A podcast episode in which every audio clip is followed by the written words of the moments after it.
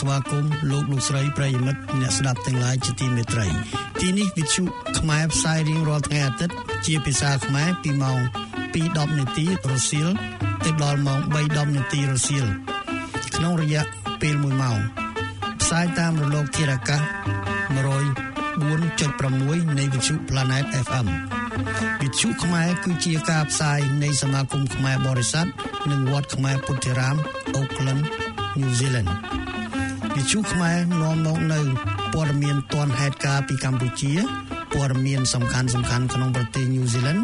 ព័ត៌មានអន្តរជាតិដំណឹងក្នុងសមាគមខ្មែររបៀបរស់នៅបែបបទជនជាតិ New Zealand ការផ្សាយនិងអប់រំក្នុងវិស័យព្រះពុទ្ធសាសនានិងការផ្សាយអំពីវប្បធម៌ខ្មែរយើងព្រមទាំងកិច្ចសម្ភាសនិងនីតិកំសាន្តផ្សេងៗ បើលោកអ្នកខកខានមិនបានស្ដាប់តាមវិទ្យុនេះលោកអ្នកអាចនឹងចូលទៅស្ដាប់តាមរយៈគេហទំព័រ planetaudio.org.nz/radio ខ្មែរ www.khmerincorporated.org សូមលោកលោកស្រីទទួលស្ដាប់នៅការផ្សាយរបស់យើងខ្ញុំ ដោយមេត្រីភាព ជាដំបូងនេះសូមអញ្ជើញលោកអ្នកនាងស្ដាប់ព័ត៌មាន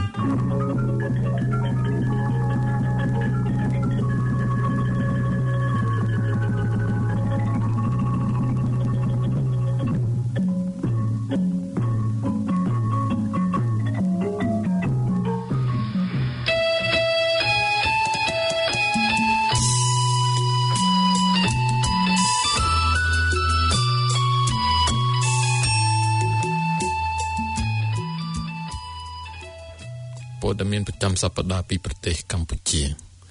មនុស្សជាង600នាក់ធ្វើតេស្ត COVID លទ្ធផលអវិជ្ជមានក្រោយប្រស្រ័យទាក់ទងជាមួយរដ្ឋមន្ត្រីហុងគ្រី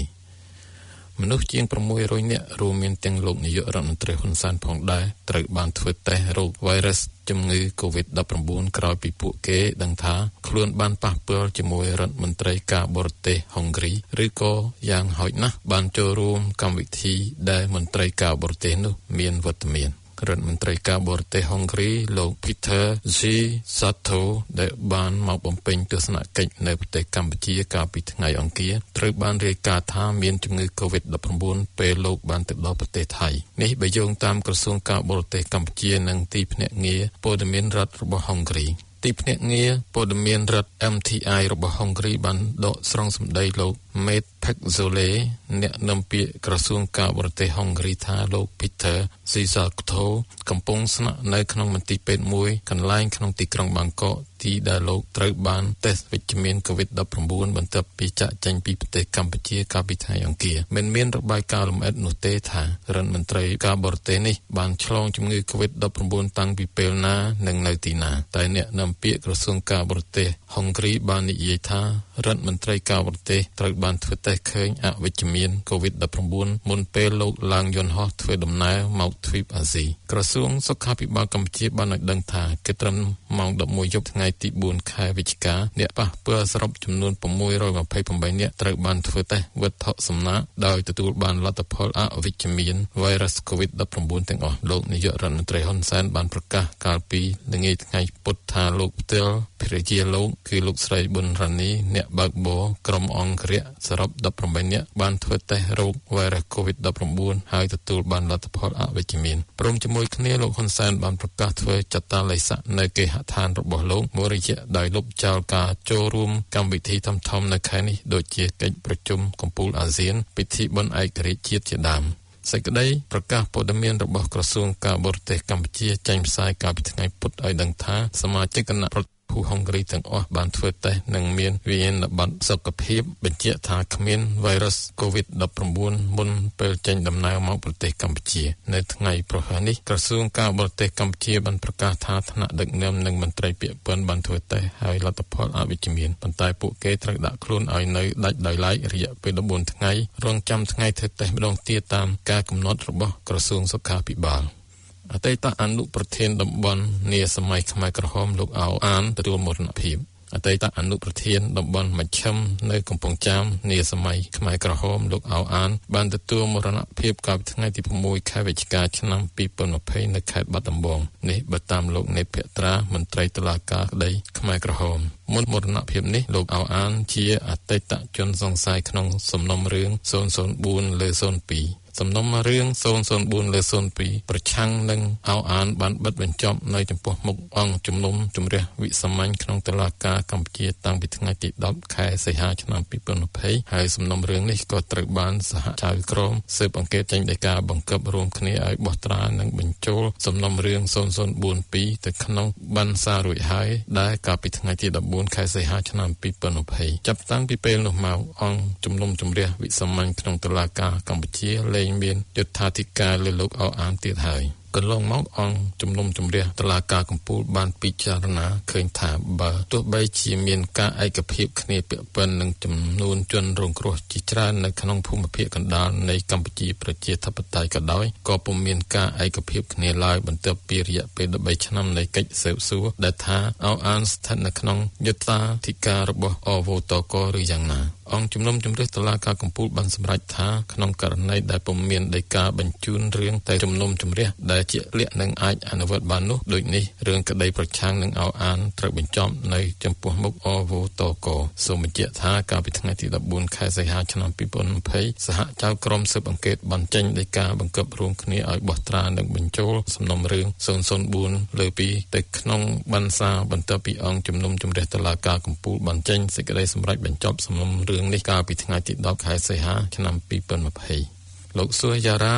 ទូតហុងគ្រីនៅកម្ពុជា និងមន្ត្រីកសិកម្មឆ្លង COVID-19 ពីរដ្ឋមន្ត្រីហុងគ្រី លោកស៊ូយ៉ារ៉ាតំណាងរាស្ត្រលោកសចិត្រាអគ្គលេខាធិការរងក្រសួងកសិកម្មនិងទូតហុងគ្រីប្រចាំកម្ពុជានិងវៀតណាមបានឆ្លង COVID-19 ពីលោក Peter Sichato រដ្ឋមន្ត្រីការបរទេសនិងពាណិជ្ជកម្មហុងគ្រីមកដល់ពេលនេះមនុស្ស4នាក់ហើយដែលបានឆ្លង COVID-19 ក្រោយមានទំនាក់ទំនងផ្ទាល់ជាមួយរដ្ឋមន្ត្រីការបរទេសនិងពាណិជ្ជកម្មហុងគ្រីបន្ទាប់ពីអង្គរាម្នាក់បច្ចុប្បន្នលោកស៊ូយ៉ារ៉ានិងអ្នកជំងឺផ្សេងទៀតត្រូវបានដាក់ឲ្យសម្រាកព្យាបាលនៅមន្ទីរពេទ្យមិត្តភាពខ្មែរសូវៀតសម្ដេចនាយករដ្ឋមន្ត្រីហ៊ុនសែនបានប្រកាសតាក់ទងនឹងជំនួបជាមួយរដ្ឋមន្ត្រីការបរទេសហុងគ្រីថាជាព្រឹត្តិការណ៍3វិច្ឆិកាសម្ដេចនិងអ្នកពាក់ព័ន្ធផ្សេងទៀតមានលទ្ធផលតេស្តអវិជ្ជមានលើកទី2បន្ថែមសេចក្តីប្រកាសព័ត៌មានកាលពីព្រឹកបច្ចុប្បន្នអ្នកកើត COVID-19 នៅកម្ពុជាមាន300នាក់ហើយដែលក្នុងនោះ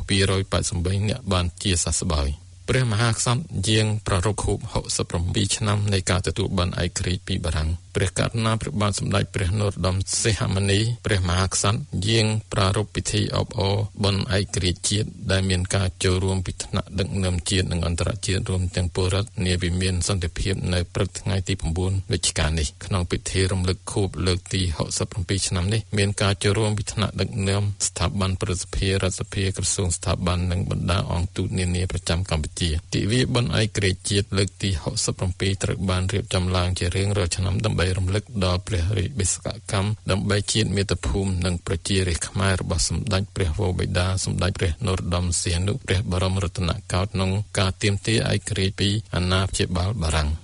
អ្នកការទូតខ្មែរ2នាក់និងបុគ្គលិក2នាក់នៅស្ថានទូតខ្មែរប្រចាំបារាំងមានជំងឺ Covid-19 អ្នកការទូតកម្ពុជា2នាក់និងបុគ្គលិកក្នុងស្រុកចំនួន2នាក់នៃស្ថានឯកអគ្គរដ្ឋទូតកម្ពុជាប្រចាំបារាំងមានវិជ្ជមាន COVID-19 នេះបើយោងតាមសេចក្តីប្រកាសព័ត៌មានរបស់ក្រសួងការបរទេសនិងសហប្រតិបត្តិការអន្តរជាតិនាថ្ងៃទី9ខែវិច្ឆិកាឆ្នាំ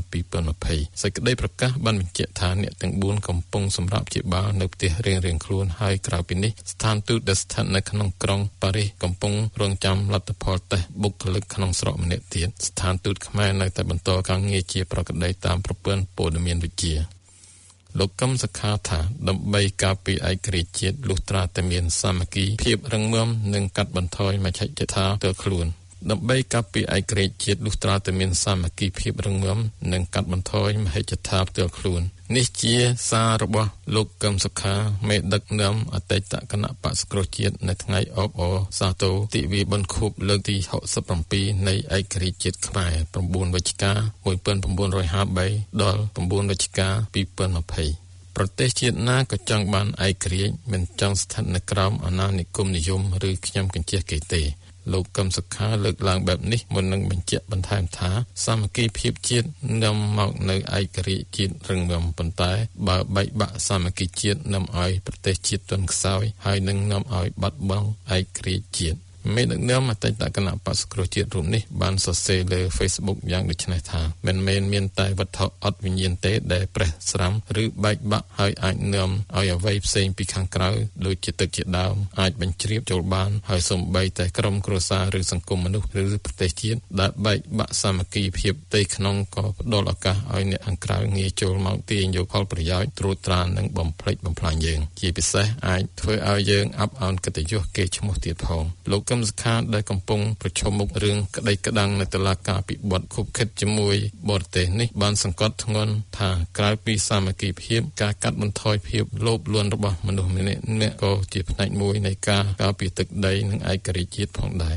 ដូច្នេះខ្ញុំយល់ឃើញថាដើម្បីការពារឯករាជ្យជាតិលុះត្រាតែរក្សាសាមគ្គីភាពជាតិឲ្យបានរឹងមាំរក្សាសាមគ្គីភាពរឹងមាំបានលុះត្រាតែកាត់បន្ថយមហិច្ឆតាផ្ទាល់ខ្លួន មិនគុំគួនសងសឹកងាកមករកការអត់ឱនឲ្យគ្នា tolerance ចាប់យកការសន្ទនាបោះបង់ចោលការប្រមាថឈប់បង្កចំនួនមិនលាស់ពេលនេះជាការបញ្ជាក់របស់លោកកឹមសុខាត្រង់ចំណុចលោកកឹមសុខាទំនងចង់បញ្ជាក់ថាការឈប់បង្កចំនួននេះលុះត្រាតែភាគីនីមួយមួយចេះរួមគ្នាដោះស្រាយបញ្ហាចំពោះមុខនិងបញ្ឈប់ការរិះគន់គ្នាមេដឹកនាំអតីតបកប្រឆាំងដ៏ធំនៅកម្ពុជារូបនេះបានបន្ថែមដូចនេះថាប៉ុន្តែបើសំបីតែរក្សាភាពអត់ធ្មត់ស្ងប់ស្ងាត់មិនឆ្លោះមិនឆ្លើយមិនឆ្លងក៏ដាក់កំហុស ចូលរួមធ្វើសកម្មភាពមនុស្សធម៌ដូចជាប្រឆាំងនឹងជំងឺឆ្លង COVID-19 ដែលរាលដាលពេញពិភពលោកនិងជួយសង្គ្រោះប្រជាពលរដ្ឋខ្មែរដែលរងគ្រោះដោយទឹកជំនន់ក៏នៅតែដាក់កំហុសនោះមិនអាចកើតមានសាមគ្គីភាពជាតិបានទេហើយក៏មិនអាចមានឈ្មោះថាជាអ្នកទៀមទារក្សាការពារឯករាជ្យជាតិពិតឡើយអ្នកប្រឆាំងស្នើឲ្យរដ្ឋាភិបាលផ្ដល់សុពលភាពលិខិតឆ្លងដែនវិញ។អ្នកស្រីមូសហួរអនុប្រធានអតីតគណៈបក្សគ្រោះជាតិ នឹងដឹកនាំការយកសំណើទៅដាក់នៅស្ថានទូតកម្ពុជាប្រចាំរដ្ឋធានី Washington សហរដ្ឋអាមេរិកនៅម៉ោង11ព្រឹកថ្ងៃទី10ខែវិច្ឆិកាឆ្នាំ2020ម៉ោងនៅរដ្ឋធានី Washington ដើម្បីសុំមកក្រសួងមហាផ្ទៃកម្ពុជាឲ្យផ្ដល់សុពលភាពលិខិតឆ្លងដែនដល់ថ្នាក់ដឹកនាំរបស់ខ្លួន12រូបឡើងវិញនេះបើតាមសេចក្តីប្រកាសព័ត៌មានរបស់អតីតគណៈបក្សគ្រោះជាតិ លិខិតឆ្លងដែនរបស់ថ្នាក់ដឹកនាំទាំង12រូបនៃអតីតគណៈបកប្រឆាំងដែលត្រូវបានក្រសួងការបរទេសបញ្ចប់សុពលភាពនេះគឺជាប្រភេទលិខិតឆ្លងដែនធម្មតា ordinary passport អ្នកទាំង12រូបនេះគឺអ្នកស្រីមូសុហួរលោកអេងឆៃអៀងលោកហូវ៉ាន់លោកឡុងរីលោកសចាំដេនលោកគង់សុភាលោកវណ្ណរិទ្ធលោកដាងចម្រើន លោកញឹមគឹមញលលោកហេងដាណារ៉ូលោកអ៊ីសាអស្មានិងលោកម៉ុនផល្លាថ្មីថ្មីនេះតឡាការបានកោះហៅថ្នាក់ដឹកនាំអតីតគណៈបកប្រឆាំងដែលភៀកច្រើនបំផុតរស់នៅឯក្រៅប្រទេសដោយរាប់ទាំងលោកសំរងស៊ីផងឲ្យវិលមកចូលរួមសវនកម្មនៅតុលាការរាជធានីភ្នំពេញនៅអំឡុងខែវិច្ឆិកាឆ្នាំ2020ខាងមុខក្រុមបទអបឃាតបទរួមគំនិតក្បត់ជាតិនិងបទញុះញង់បង្កឲ្យមានភាពវឹកវរដល់សន្តិសុខសង្គមបទអបឃាតសំដៅលើក្រុមណាមួយដែលផ្ដើមគំនិតនិងរៀបចំគម្រោងផ្ដួលរំលំរដ្ឋាភិបាលហើយបទរួមគំនិតក្បត់ជាតិគឺសំដៅលើជនដែលចូលរួមគ្រប់គ្រងឬចូលរួមអនុវត្តគម្រោងនោះដើម្បីផ្ដួលរលំរដ្ឋាភិបាលក្រោយទទួលបានការកោះហៅរបស់តុលាការអតីតគណៈបក្សគ្រោះជាតិក៏ស្នើឲ្យរដ្ឋាភិបាលកម្ពុជាលើកបំរាមដែលហាមក្រុមហ៊ុនយន្តហោះនានាមិនឲ្យដឹកថ្នាក់ដឹកនាំអតីតគណៈបក្សគ្រោះជាតិមកកម្ពុជាសំណើរបស់អតីតគណៈបកប្រឆាំងធ្វើឡើងតាមរយៈសេចក្តីថ្លែងការណ៍នៅថ្ងៃទី21ខែតុលាឆ្នាំ2020ក្នុងសេចក្តីថ្លែងការណ៍នោះអតីតគណៈបកប្រឆាំងនៅស្នើមួយចំណុចទៀតគឺសូមឲ្យរដ្ឋាភិបាលផ្ដល់សុពលភាពលិខិតឆ្លងដែនរបស់ថ្នាក់ដឹកនាំរបស់ខ្លួនទាំង12រូបឡើងវិញដែលក្រសួងការបរទេសបានលុបចោលកន្លងមកបន្ទាប់ពីនេះសូមលោកលោកស្រីរងចាំស្ដាប់ព័ត៌មានក្នុងប្រទេសនូវែលសេឡង់និងព័ត៌មានអន្តរជាតិ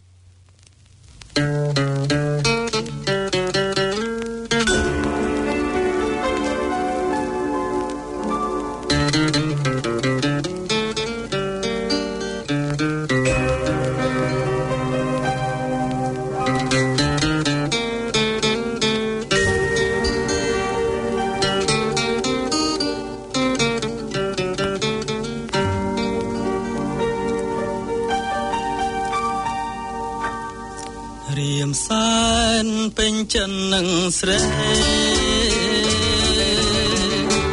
រកអួយប្រដូចឲ្យស្មើមិនបានសែនរុនធនស្រយន់ហងប្រានតាំងពីរៀមបានជួបកលយានវេលាណារៀមសូមបេបំកាយស្រី ជានៃលន់ទួបំពេស្នេហាតាមធម្មជាតិមកខំអរាដងភ្ជាប់វាសនាកាយានៃយើងទាំងពីរភ្លើងស្នេហ៍ដនរលត់ស្បាយរៀមសូមកាយជាខ្នាយអន្ត្រីលើសំផឡស្រដូចមនីឆា វីនេរីកំពូលហារទេ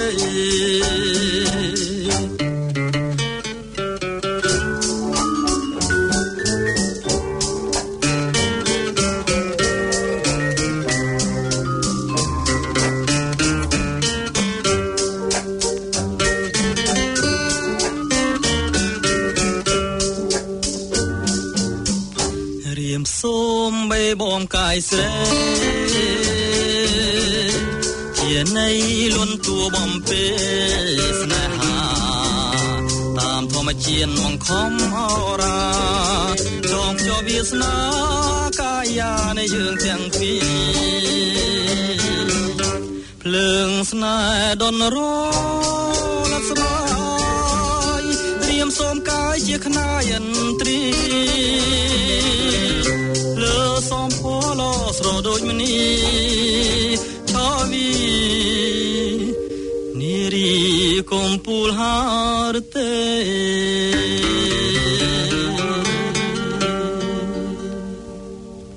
ព័ត៌មានក្នុងប្រទេសនូវែលសេឡង់ការធ្វើបច្ចុប្បន្នភាពពីស្ថិតិនៃអ្នកឆ្លង COVID-19 ពីក្រសួងសុខាភិបាលគិតមកត្រឹមល្ងាចថ្ងៃអង្គារទី10ខែវិច្ឆិកាឆ្នាំ2020នេះ គឺអ្នកឆ្លង COVID-19 នៅប្រទេសនូវែលសេឡង់មានចំនួន1987នាក់ជាករណីប្រកាសនិងប្រហែលនឹងឆ្លង ដែលករណីប្រកាសនៃអ្នកឆ្លងគឺ1631នាក់នេះជាចំនួនដែលរាយការណ៍ទៅអង្គការសុខភាពពិភពលោកក្រោយរកឃើញមានអ្នកឆ្លងថ្មីចំនួន1នាក់នៅថ្ងៃនេះ ជាករណីនាំចូលពីក្រៅ ថ្ងៃនេះគ្មានករណីឆ្លងក្នុងសហគមន៍ទេករណីនាំចូលពីក្រៅមួយនាក់នោះ គឺជាអ្នកធ្វើដំណើរតាមជើងហោះហើរមកពីឥណ្ឌាកាត់តាមសិង្ហបុរីមកដល់កាលពីថ្ងៃទី31ខែតុលាបញ្ជូនពីកន្លែងរស់នៅដាច់ដោយឡែកនៅ The Grand Mercure ទៅដាក់នៅកន្លែងចតាលិស័កនៅថ្ងៃទី5ខែវិច្ឆិកាបន្ទាប់ពីសមាជិកគ្រួសារគាត់ តេស្តឃើញវិជ្ជមានវីរុស COVID-19 ដូច្នេះករណីសកម្មអ្នកឆ្លងមកដល់ថ្ងៃអង្គារទី10ខែវិច្ឆិកាបន្ទាប់ពីមានសមាជិកគ្រួសារគាត់ដូច្នេះករណីសកម្មអ្នកឆ្លងមកដល់ថ្ងៃទី10ខែវិច្ឆិកាឆ្នាំ2020នេះមាន52នាក់ក្នុងនោះ4នាក់ជាករណីឆ្លងក្នុងសហគមន៍និង48នាក់ជាករណីនាំចូលពីក្រៅ រីឯអ្នកដែលបានជាសះស្បើយមានចំនួន1910នាក់ចំនួនអ្នកស្លាប់មកដល់ថ្ងៃនេះមាន25នាក់នៅថ្ងៃនេះគ្មានអ្នកសម្រាប់ព្យាបាលនៅមន្ទីរពេទ្យហើយក៏គ្មានអ្នកនៅក្នុងបន្ទប់សង្គ្រោះបន្ទាន់នោះដែរ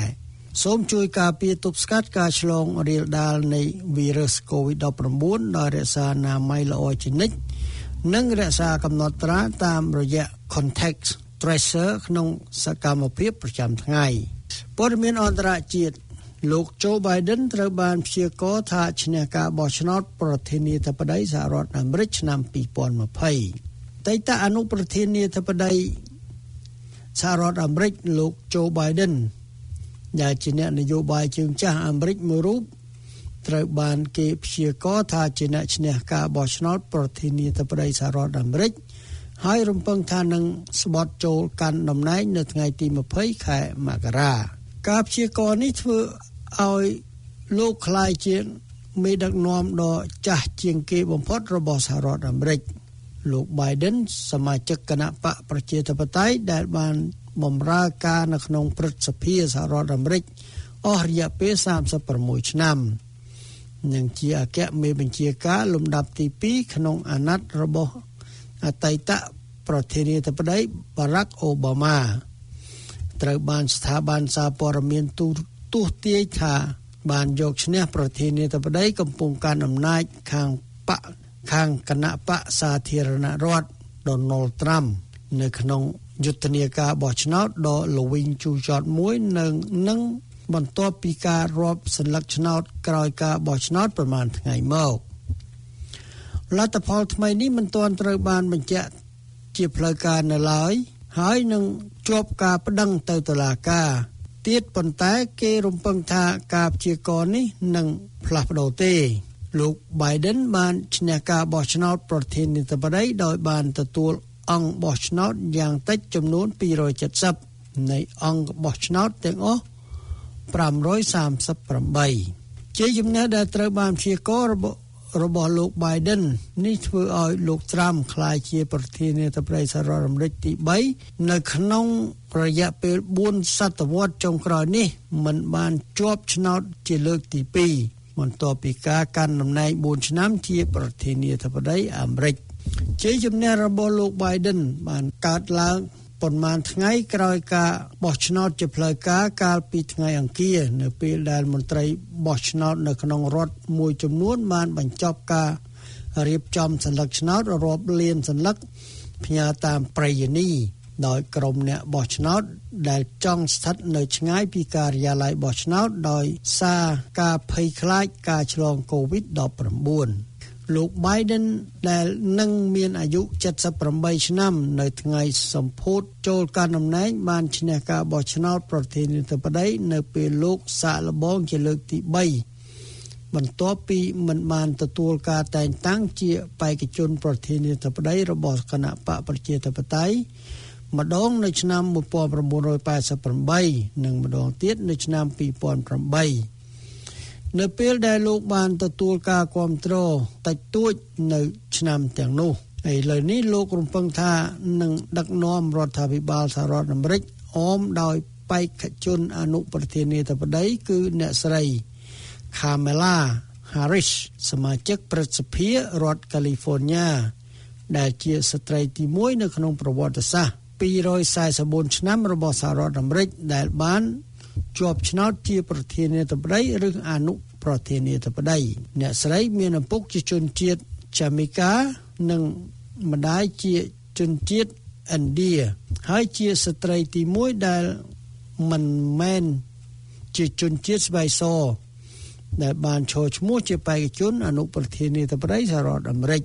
បន្ទាប់ពីគោលនយោបាយផ្ដល់អត្តភាពអាមេរិកកាំងមុនអាមេរិក America First របស់ Trump ដែលក្នុងនោះលោកបានដកសហរដ្ឋអាមេរិកចេញពីសិទ្ធិសញ្ញាអន្តរជាតិជាច្រើនមកលោក Biden សន្យាថាសហរដ្ឋអាមេរិកនឹងចូលរួមក្នុងពិភពលោកឡើងវិញ ដោយមានការចូលរួមឡើងវិញក្នុងសិទ្ធិសញ្ញាប្រែប្រួលធាតុអាកាសនិងសិទ្ធិសញ្ញាដើម្បីទប់ប្រទេសអ៊ីរ៉ង់មិនឲ្យផលិតអាវុធនុយក្លេអ៊ែរ ទោះលោកត្រាំមិនទាន់ព្រមចុះចាញ់លោក Biden ដាក់ចេញផែនការក្រោយចូលកាន់តំណែង ប្រធានាធិបតីសហរដ្ឋអាមេរិកជាប់ឆ្នោត Joe Biden បានបោះជំហានឆ្ពោះទៅរកការកាន់កັບសេតវិមានគណៈសល់73ថ្ងៃទៀតមុនដល់ពេលស្បត់ចូលកាន់តំណែងជាផ្លូវការលោក Donald Trump នៅមិនទាន់បង្ហាញជំហរដកថយចុះចាញ់ក៏ដោយក្តី ហើយបន្តដាក់ការសង្ស័យលើលទ្ធផលឆ្នោតក្រោយទទួលបាន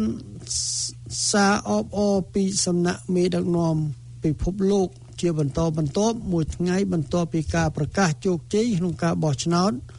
លោក Biden និងអនុប្រធានាធិបតីជាប់ឆ្នោត Kamala Harris បានបង្កើត website សម្រាប់ដំណើរការផ្ទេរអំណាចមួយហៅថា buildbackbetter.com website ដែលមានអក្សរមួយផ្ទាំងសរសេរថា ស្ដារភាពជាអ្នកដឹកនាំអាមេរិកនេះដាក់ចេញគោលដៅអត្តភាព4យ៉ាងសម្រាប់អនាគតរដ្ឋបាលលោក Biden ដោះស្រាយមានដូចជា បញ្ហាជំងឺ Covid-19 ការស្រោចស្រង់សេដ្ឋកិច្ចឡើងវិញសមត្ថភាពពូជសាសន៍ និងពណ៌សម្បុរព្រមទាំងបញ្ហាប្រែប្រួលអាកាសធាតុក្រុមដែលផ្ដុំឡើងនេះនឹងទៅដោះស្រាយបញ្ហាប្រឈមទាំងនេះនៅថ្ងៃទី1 website នេះសរសេរបែបនេះដោយសម្ដៅលើថ្ងៃទី20ខែមករាឆ្នាំ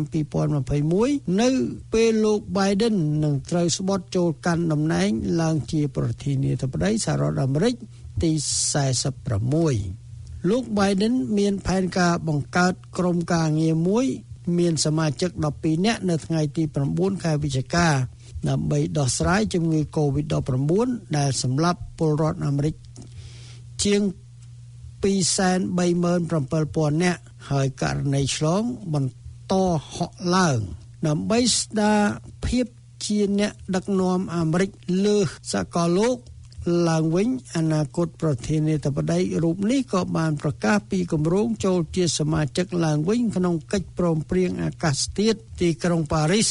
លុបចោលបំរាមគោចរដែលលោកត្រាំដាក់លើបណ្ដាប្រទេសកាន់សាសនាអ៊ីស្លាមមួយចំនួនធំក៏ដូចជាផ្លាស់ប្ដូរការសម្រេចចិត្តដែលដកអាមេរិកចេញពីអង្គការសុខភាពពិភពលោក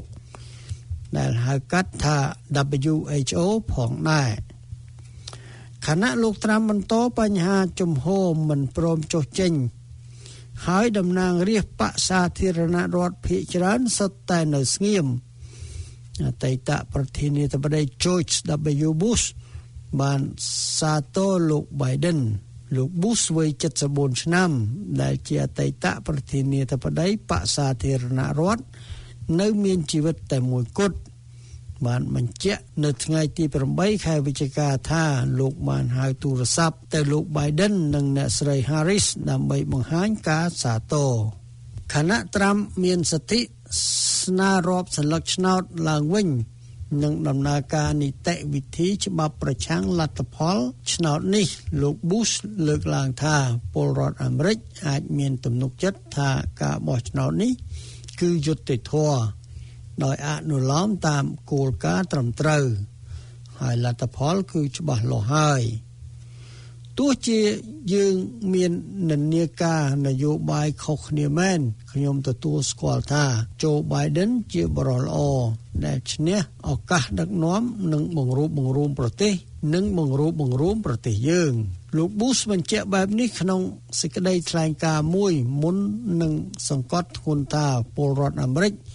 ត្រូវរួបរวมគ្នាសម្រាប់ក្តីសុខប្រជាជាតិនិងអនាគតអាមេរិកក្រៅពីលោក Bush មានតែសមាជិកព្រឹទ្ធសភាបកសាធារណរដ្ឋពីរអ្នកប៉ុណ្ណោះមានលោក Mitt Romney និងអ្នកស្រី Lisa Murkowski ដែលចេញសាទរលោក Biden លោក Romney ថែមទាំងនិយាយថាលោក Trump នឹងព្រមទទួលស្គាល់លទ្ធផលឆ្នោតនៅទីបំផុត លោក Lindsey Graham សម្ព័ន្ធមិត្តលោកត្រាំនឹងជាសមាជិកប្រសិទ្ធិបកសាធារណរដ្ឋនៃរដ្ឋ South Carolina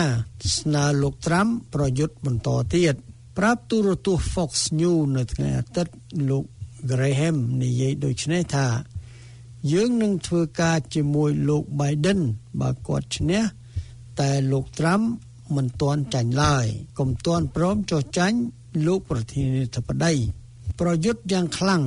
សូមបញ្ជាក់ថាមកទល់ពេលនេះលោក Biden ទទួលសម្លេងឆ្នោតគ្រប់គ្រង74.6លានសន្លឹកទល់នឹងរបស់លោកត្រាំ70.5លានសន្លឹកលោកឈ្នះសម្លេងប្រតិភូរហូតដល់290ក្នុងអង្គបោះឆ្នោតគ្រប់គ្រាន់ធ្វើជាប្រធានាធិបតី COVID-19 ក្រោយបិទប្រទេស10ថ្ងៃមកបារាំងនៅតែស្ថិតនៅក្នុងភាពអាសន្នដដែលប្រឈមនឹងការឆ្លងរាលដាល COVID-19 រដ្ឋាភិបាលបារាំងបានសម្រេចបិទគប់ប្រទេសឡើងវិញប្រមាណ10ថ្ងៃមកហើយក៏ប៉ុន្តែជាការសង្កេតទូទៅសន្ទុះនៃការឆ្លងរាលដាលនៅតែខ្លាំងដដែល ចំណែកអ្នកជំងឺ COVID-19 ដែលមានស្ថានភាពធ្ងន់ធ្ងរត្រូវសង្គ្រោះបន្ទាន់នោះក៏កាន់តែកើនឡើងជានិច្ចធ្វើឲ្យប្រព័ន្ធមន្ទីរពេទ្យបារាំងមានការព្រួយបារម្ភបំផុតក្រុមហ៊ុនអាមេរិក Pfizer ថាទិន្នន័យដំបូងដំបូងបង្ហាញថាវ៉ាក់សាំងជំងឺ COVID-19 របស់ខ្លួនមានប្រសិទ្ធភាពក្រុមហ៊ុនផលិតឱសថសហរដ្ឋអាមេរិក Pfizer ថាទិន្នន័យដំបូងដំបូងនៃការសាកល្បងវ៉ាក់សាំងការពារជំងឺ COVID-19 បានបង្ហាញថាវ៉ាក់សាំងរបស់ខ្លួនអាចមានប្រសិទ្ធភាព90%ក្នុងការការពារជំងឺ COVID-19 ដែលជាការបង្ហាញថាក្រុមហ៊ុននេះបានដំណើរការតាមគម្រោងរបស់ខ្លួននៅចុងខែនេះដើម្បីដាក់ពាក្យសុំការអនុញ្ញាតពីអាជ្ញាធរអាមេរិក ឲ្យគេអាចប្រើប្រាស់វ៉ាក់សាំងនេះ ក្នុងគ្រាសង្គ្រោះបន្ទាន់ក្នុងគ្រាសង្គ្រោះបន្ទាន់បាននេះបើតាមការផ្សាយរបស់ទីភ្នាក់ងារព័ត៌មាន AP នៅថ្ងៃច័ន្ទនេះ ការប្រកាសនៅថ្ងៃច័ន្ទនេះមិនមែនមានន័យថាវ៉ាក់សាំងប្រភេទនេះ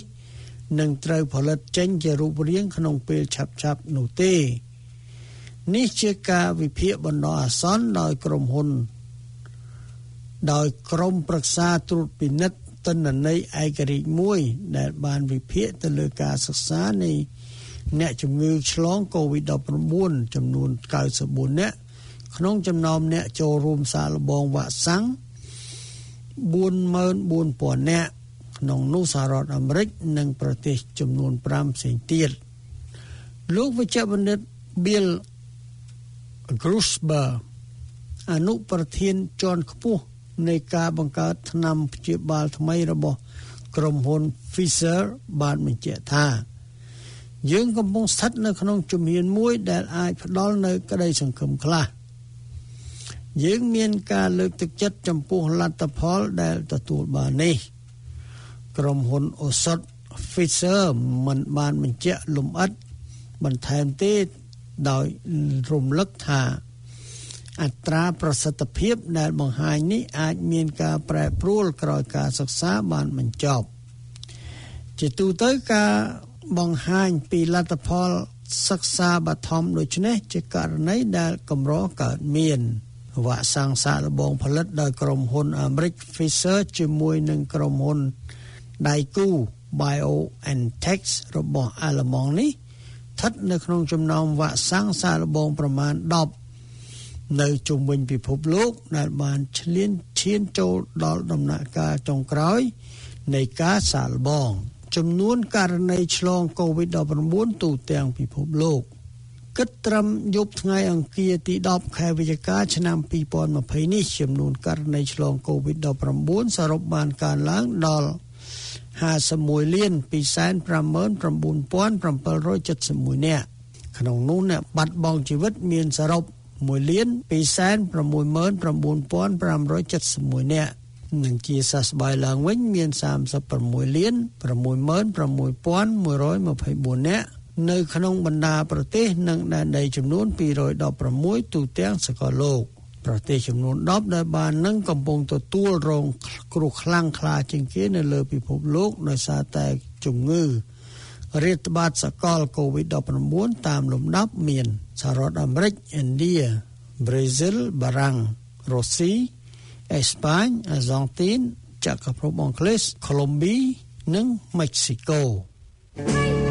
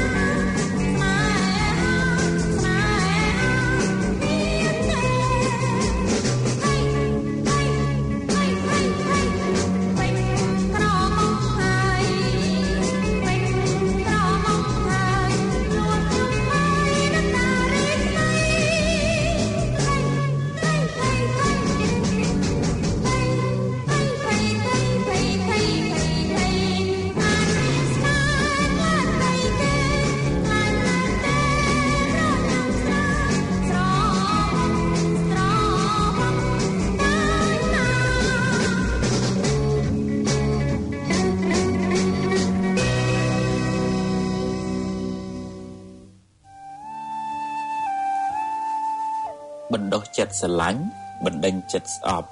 ជីវិតបានសុខស្ងប់ច្រើន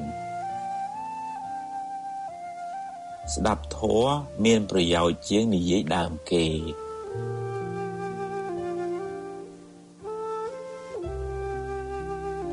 បើឈឺព្យាបាលទៅកុំភ័យពេកកាន់តែភ័យកាន់តែឈឺខ្លាំងកុំសូវជឿយល់សពពេកអី ក្រោកហើយទៅធ្វើទើបបានសម្រេចជួយគេបានជួយទៅកុំខ្ជិលអីបានទាំងបុណ្យបានទាំងមិត្តភាពស្រឡាញ់មនុស្សគ្រប់គ្នា តែចិត្តស្និទ្ធជាមួយមនុស្សដែលនាំឲ្យបានចម្រើនដោយសេចក្តីសុខកាយសុខចិត្ត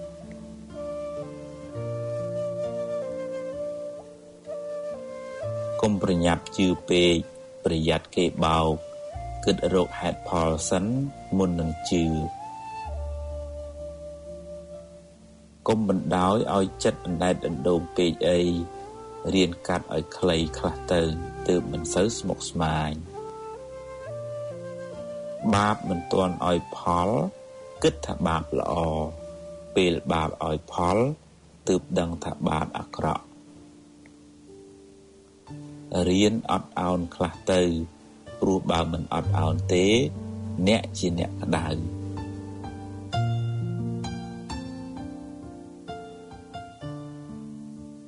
សូមលឹង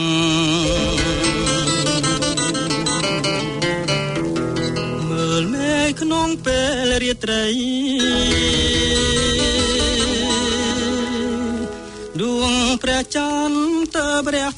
ថ្មីព្រះ ចិនចេតនា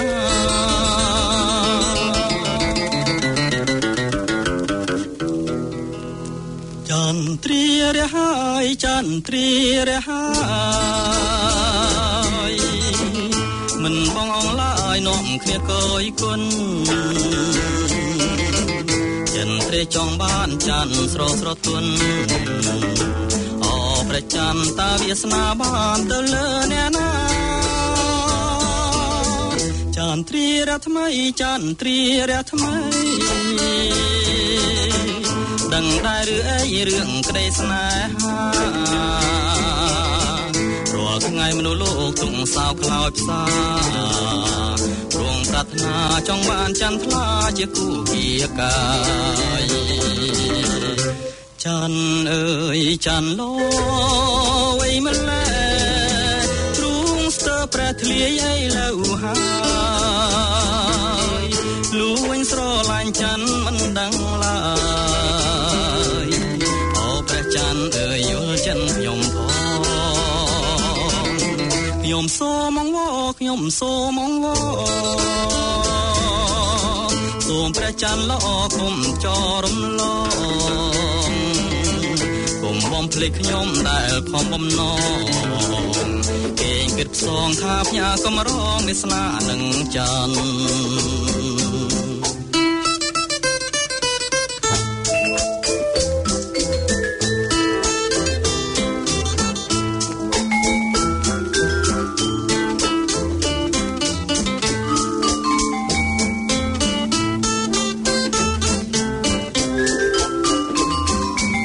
ខ្ញុំសូមអង្វរខ្ញុំសូមអង្វ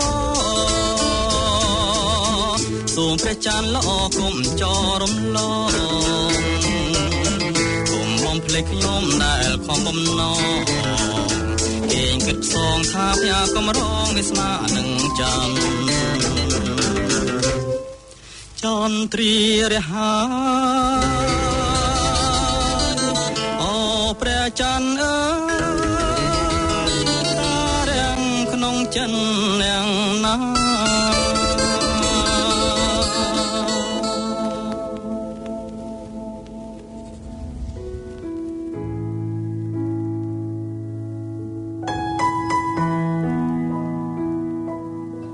រៀននិយាយពាក្យជាមួយព្រះសង្ឃខ្ញុំកណាអាត្មាតែងកេតឃើញអឺពុទ្ធបរិស័ទខ្មែរយើងមួយចំនួនគាត់មិនទាន់ចេះប្រើពាក្យនិយាយជាមួយព្រះសង្ឃទេដែលហើយទៅសំបីតែជួបព្រះសង្ឃអញ្ចឹងអត់ដឹងថាត្រូវហៅលោកយ៉ាងម៉េចត្រូវសំពះយ៉ាងម៉េចគាត់មិនទាន់មានការយល់ដឹងទេតែឥឡូវមិនចង់និយាយរឿងសំពះចង់និយាយពីភាសាដែលយើងអាចទំនាក់ទំនងជាមួយព្រះសង្ឃបានអឺជាទូទៅនៅក្នុងវិន័យបៃដក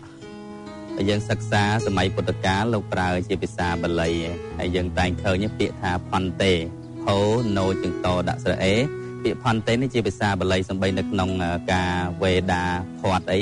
វេចង្ហាន់អាចារ្យតែងដឹកនាំសូត្រឲ្យផន្តេបពិតព្រះគុំម្ដាយសង្ឃដ៏ចម្រើនហើយបផន្តេបពិតលោកម្ចាស់ដ៏ចម្រើនហើយអញ្ចឹងពាក្យ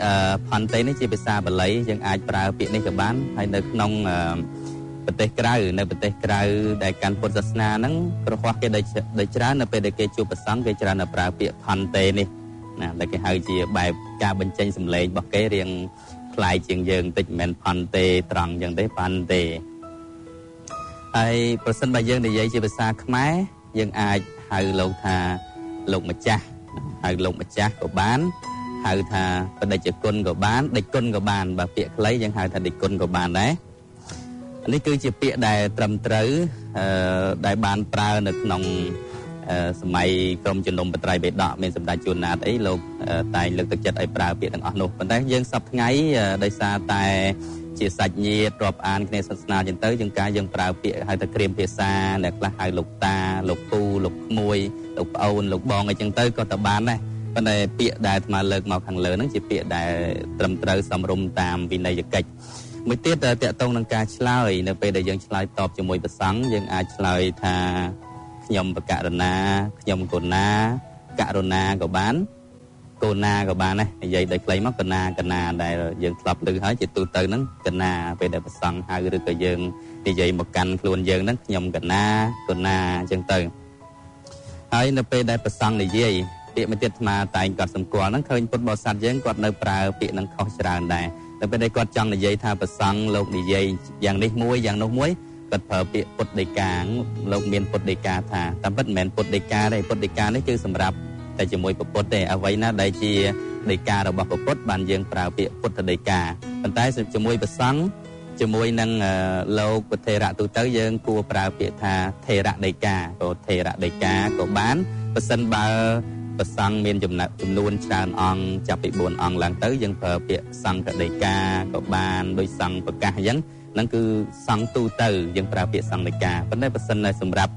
ប្រធេរៈមួយអង្គមួយអង្គលោកតែមួយអង្គទេ យើងគួរប្រើពាក្យថាធេរៈដីកានឹងទៅជាពាក្យត្រឹមត្រូវហើយនឹងមានពាក្យមួយចំនួនច្រើនទៀតប៉ុន្តែក្នុងទីនេះ ខ្ញុំកណាអាត្មាមិនលើកយកមកទាំងអស់ទេលើកយកតែពីរ3ចំណុចសម្រាប់ឲ្យអឺញាតិញោមទាំងអស់ដែលគាត់មិនទាន់ថ្នាក់ក្នុងការសន្ទនាជាមួយព្រះសង្ឃទេអាចប្រើប្រាស់ពាក្យហ្នឹងនៅក្នុងជីវិតប្រចាំថ្ងៃបានហើយកុំអៀនកុំភ័យខ្លាចតែអូនិយាយពាក្យប្រសង់អត់ត្រូវចឹងនិយាយទៅបាបខ្លាចបាបខ្លាចអីគុំគុំគិតចឹងពោះបាបឬបន់វាអាស្រ័យដោយចេតនារបស់យើងឯងដោយការគិតរបស់យើងឯងបើយើងគិតអាក្រក់វាបាបប៉ុន្តែការនិយាយនេះ มันមិនតាក់ទងនឹងចេតនាអាក្រក់ទេបើយើងគ្រាន់តែចង់និយាយជាមួយលោកហើយយើងអត់ទាន់ចេះប្រើភាសាហ្នឹងវាគ្រាន់តែបង្ហាញថាកម្រិតវប្បធម៌របស់យើងវានៅមានវានៅមានកម្រិតអញ្ចឹងការចេះដឹងរបស់យើងនៅមានកម្រិតអញ្ចឹងគួរខំប្រឹងរៀននិយាយឲ្យបានត្រឹមត្រូវទាំងអស់គ្នាបងចឹងសូមអនុមោទនា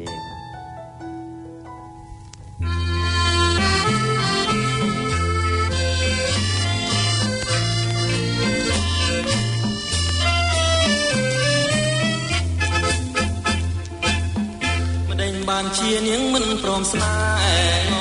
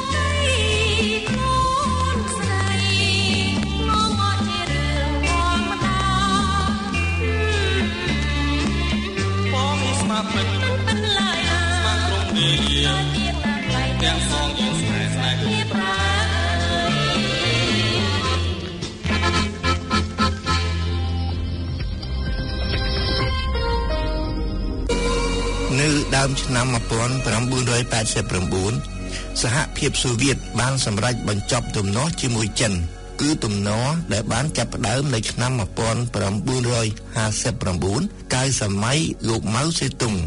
ទីក្រុងម៉ូស្គូបានបញ្ជាក់ប្រាប់ជាផ្លូវការនៅថ្ងៃ6កុម្ភៈថាលោក Gorbachev នឹងអញ្ជើញទៅធ្វើទស្សនកិច្ចនៅទីក្រុងប៉េកាំងនៅថ្ងៃ15ឧសភា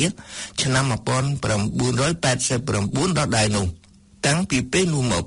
ការប្រជែងកម្លាំងនៅភូមិភាគអាស៊ីអាគ្នេយ៍ក៏ចាប់ផ្ដើមមានការប្រែប្រួលខាងប្រទេសវៀតណាមឯនោះវិញគេក៏សុខចិត្តធ្វើការចរចាជាមួយចិន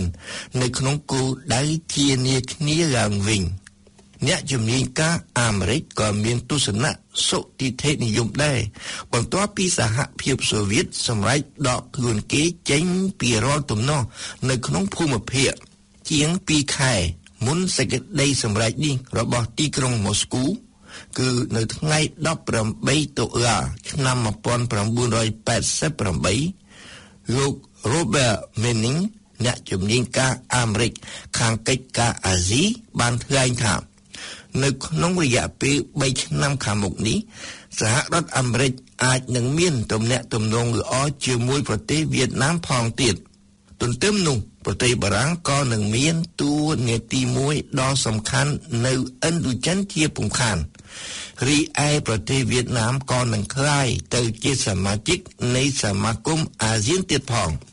ចំពោះវិបត្តិរវាងក្រមនយោបាយនានានៅក្នុងប្រទេសកម្ពុជា គេបានសម្រេចថាទុកឲ្យខ្មែរដោះស្រាយដោយខ្លួនឯង សូម្បីតែប្រទេសចិនក៏សុខចិត្តទទួលយកការដោះស្រាយបញ្ហាខ្មែរតាមរយៈការប្រែប្រួលអន្តរជាតិនេះដែរគឺទុកបញ្ហាខ្មែរឲ្យខ្មែរដោះស្រាយដោយខ្លួនឯងក៏ប៉ុន្តែចំពោះចិន ចំណុចសំខាន់ពីរក៏ត្រូវដោះស្រាយផងដែរគឺ1ការដកកងទ័ពវៀតណាមចេញពីកម្ពុជា ហើយទី2ភាគីខ្មែរត្រូវឈានឲ្យបានដល់ការព្រមព្រៀងគ្នាមួយខាងផ្នែកនយោបាយដើម្បីធានាឲ្យមានដំណើរការល្អគេត្រូវដាក់កម្លាំងរក្សាសន្តិភាពមួយនៅកម្ពុជានេះជាបញ្ហាមួយដ៏ស្មុគស្មាញដោយហេតុថាការសាកល្បងបង្កើតរដ្ឋាភិបាលចម្រុះមួយ រវាងគូភាគីខ្មែរទាំងអស់ បានទទួលបរាជ័យទាំងស្រុងនៅជំនួបក្រៅផ្លូវការនៅហ្សាកាតានាខែកក្កដាឆ្នាំ1988រីឯជំនួបទី2នៅហ្សាកាតានៅខែកុម្ភៈឆ្នាំ1989ក៏ពុំមានការជឿនលឿនប៉ុន្មានដែរទោះបីលោកអាលីអាហ្កាតាសខិតខំរាយការណ៍យ៉ាងល្អិតអំពីការចរចានេះក្តីការពិត ខ្មែរក្រហមនៅតែពុំព្រមរំលាយកងទ័ពរបស់គេ តាមសេចក្តីស្នើរបស់ទីក្រុងហាណូយនិងទីក្រុងភ្នំពេញដដែល។តតែមកដល់ថ្ងៃ5មេសា គឺថ្ងៃដែលវៀតណាមសុកចិត្តដកកងទ័ពរបស់គេ ជាឯកតោភាគីចេញពីប្រទេសកម្ពុជាទើបការជានាគ្នារវាងគូភាគីខ្មែរចាប់មានពន្លឺឡើងវិញ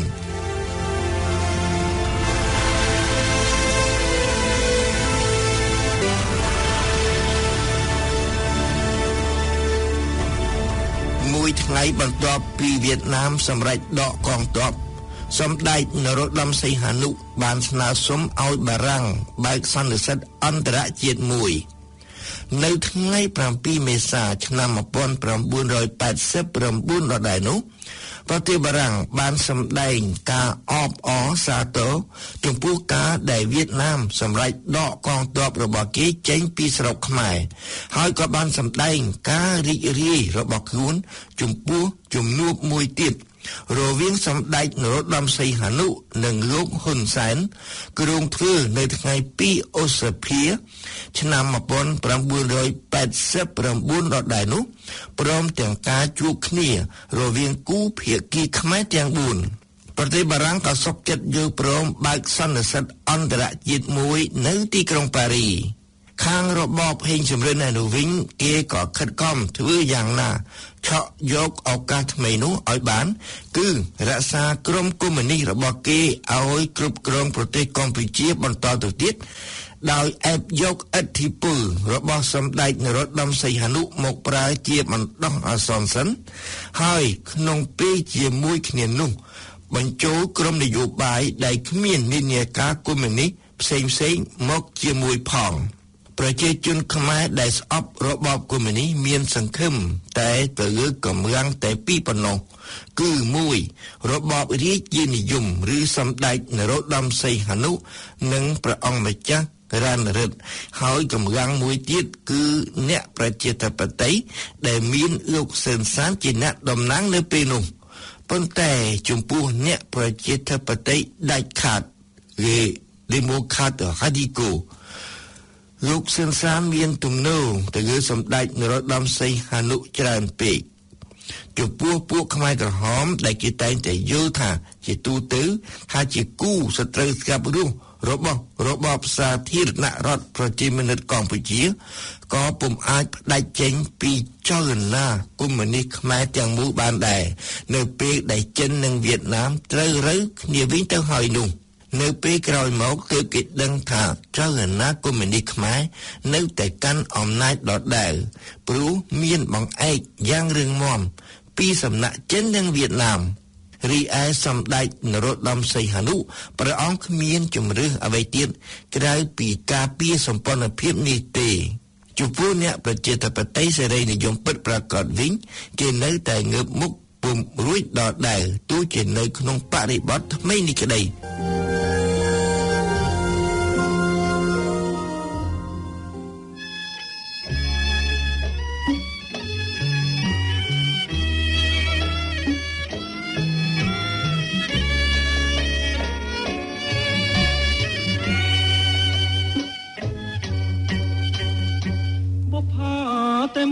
ព្រួយខ្លាចមិនបា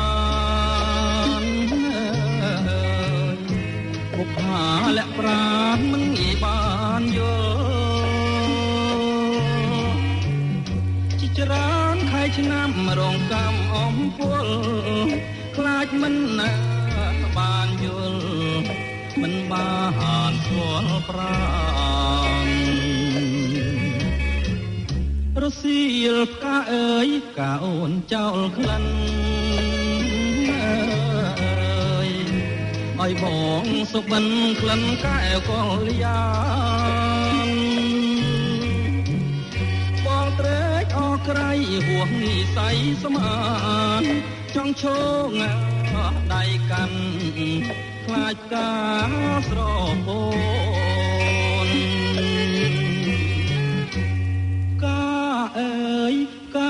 ខ្ញុំ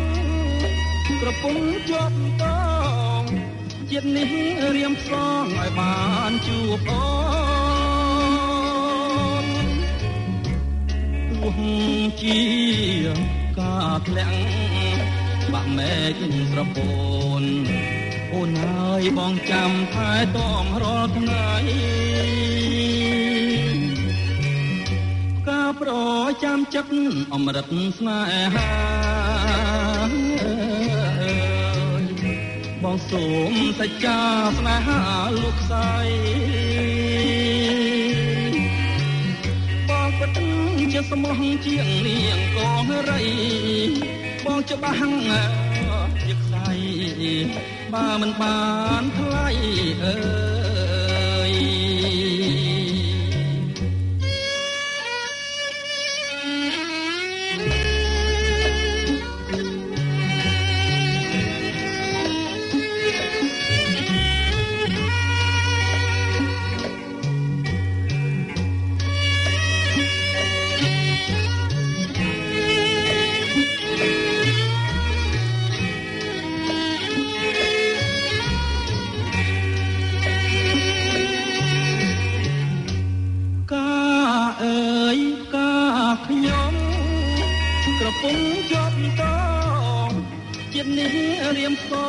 បានជួបអូនទោះជាការធ្លាក់បាក់មែកស្រពោនអូនហើយបងចាំថែទាំរាល់ថ្ងៃការប្រចាំចិត្តអមរិតស្នេហា សូមសច្ចាស្នេហាលោកស្រីបងពិតជាស្មោះជានាងកងរីបងច្បាស់ជាខ្សៃបើមិនបានថ្លៃអើយ